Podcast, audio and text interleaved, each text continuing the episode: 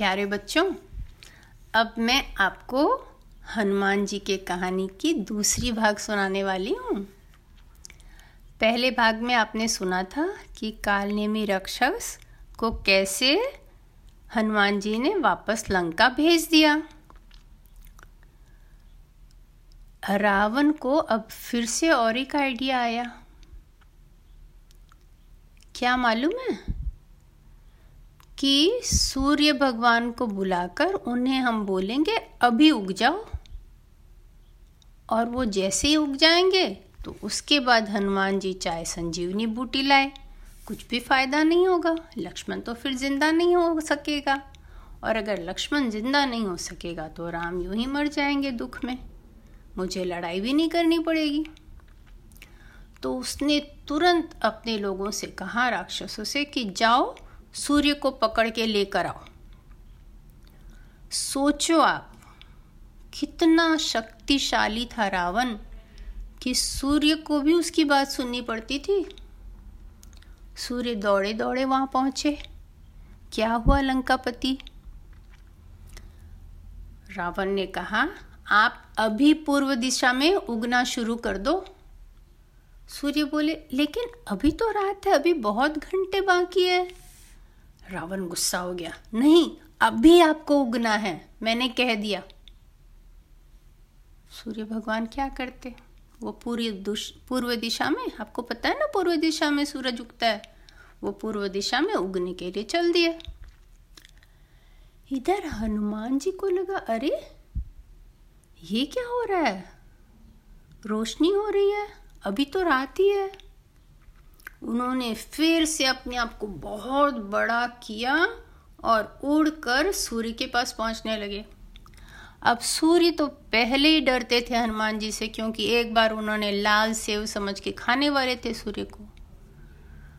तो सूर्य बोले, देखिए, मुझे रावण ने कहा है, इसीलिए मुझे ऐसा करना पड़ेगा। अगर मैं नहीं करूँगा तो रावण मुझसे बहुत गुस्सा हो जाएगा, पता नहीं क्या करेगा। तो हनुमान जी ने बड़ी चालाकी से सूर्य भगवान को अपने बाएँ हाथ के बीच में दबा लिया। बगल में छाती के और हाथ के बीच में ऐसे दबा लिया पकड़ के और चल दिया वापस फिर गंधमर्दन पर्वत पर। फिर खोजने लगे जड़ी बूटी। अब देखो, अब वहाँ पर गांधार सब रहते थे। गांधार जो है वो एक अलग जाति के एक अलग जाति के किस्म के लोग हैं, वो मानव नहीं है। उन्होंने भी हनुमान जी को ललकारा, उनसे लड़ने के लिए उन्होंने सोचा, हमारे राजा बड़े शक्तिशाली हैं, लड़ेंगे। लेकिन हनुमान जी के सामने वो लोग कुछ भी नहीं थे। हनुमान जी ने उनके सारे तीर, धनु सब तोड़ दिए। अब हनुमान जी को संजीवनी बूटी कहीं नज़र ही नहीं आ रही थी। तो उन्होंने क्या किया पता है? पूरी की पूरी पर्वत को हाथ में उठा लिया, दाहिने और चल दिए लंका की तरफ़। सब कोई देखे, हनुमान जी पर्वत हाथ में उठा के आ रहे हैं। ओ माय गॉड ऐसा भी होता है क्या? वाओ और उन्होंने वो युद्ध के मैदान पर पर्वत नीचे रख दिया। अब शेषन जो है, वो वैद्य जल्दी से पर्वत पे चढ़े, उन्होंने बूटी निकाली, नीचे उतरे, उसको घोटा और उसको लक्ष्मण जी को दे दिया। जब तक सब चुपचाप बैठे थे, क्या होने वाला है? जैसे ही लक्ष्मण को संजीवनी बूटी मिला, वो तुरंत उठ गए। भैया भैया, राम भगवान इतने खुश हो गए, सब खुश हो गए।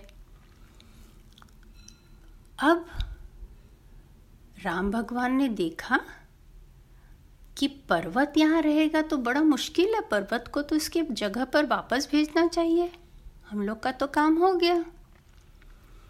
तो राम भगवान ने हनुमान जी से कहा कि आप प्लीज़ वापस इस पर्वत को जहाँ पर इसका जगह है वहाँ रखाएँगे। तो हनुमान जी ने कहा हाँ, ठीक है।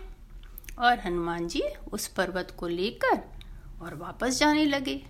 अब एक हाथ में तो बगल में उनके सूरज भगवान थे और दूसरे हाथ में पर्वत था। तो रावण को लगा, बहुत अच्छा मौका है, चलो। खूब सारे राक्षसों को इनके पीछे भेज देते हैं।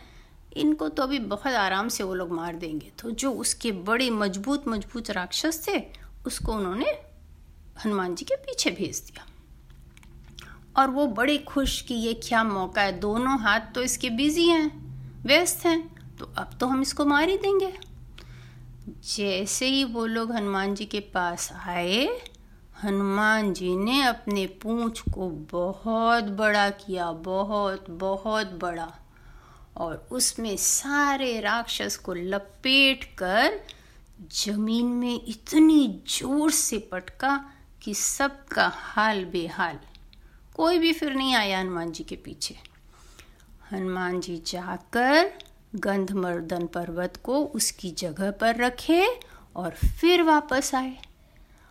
तब राम भगवान ने कहा, आपके हाथ में क्या दबा हुआ है?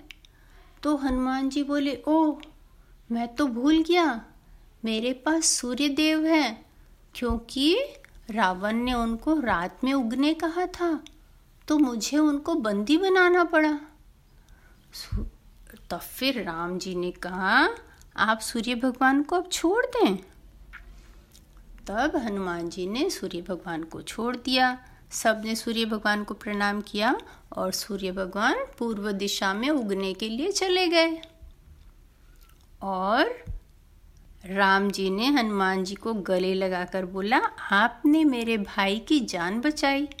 मैं आपका हमेशा ऋणी रहूँगा। हमेशा।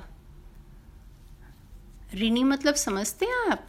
मतलब आपने हमारे लिए इतना बड़ा काम किया जिसके लिए मैं आपका कुछ भी नहीं कर पा रहा हूँ तो वो हमारे ऊपर ऋण हो गया। इस तरह कहानी ख़त्म। आशा, आपको मज़ा आया होगा। आपको पता चला होगा हनुमान जी कितने शक्तिशाली और वीर थे। इसीलिए हम उनकी पूजा करते हैं। बाय बाय बच्चों।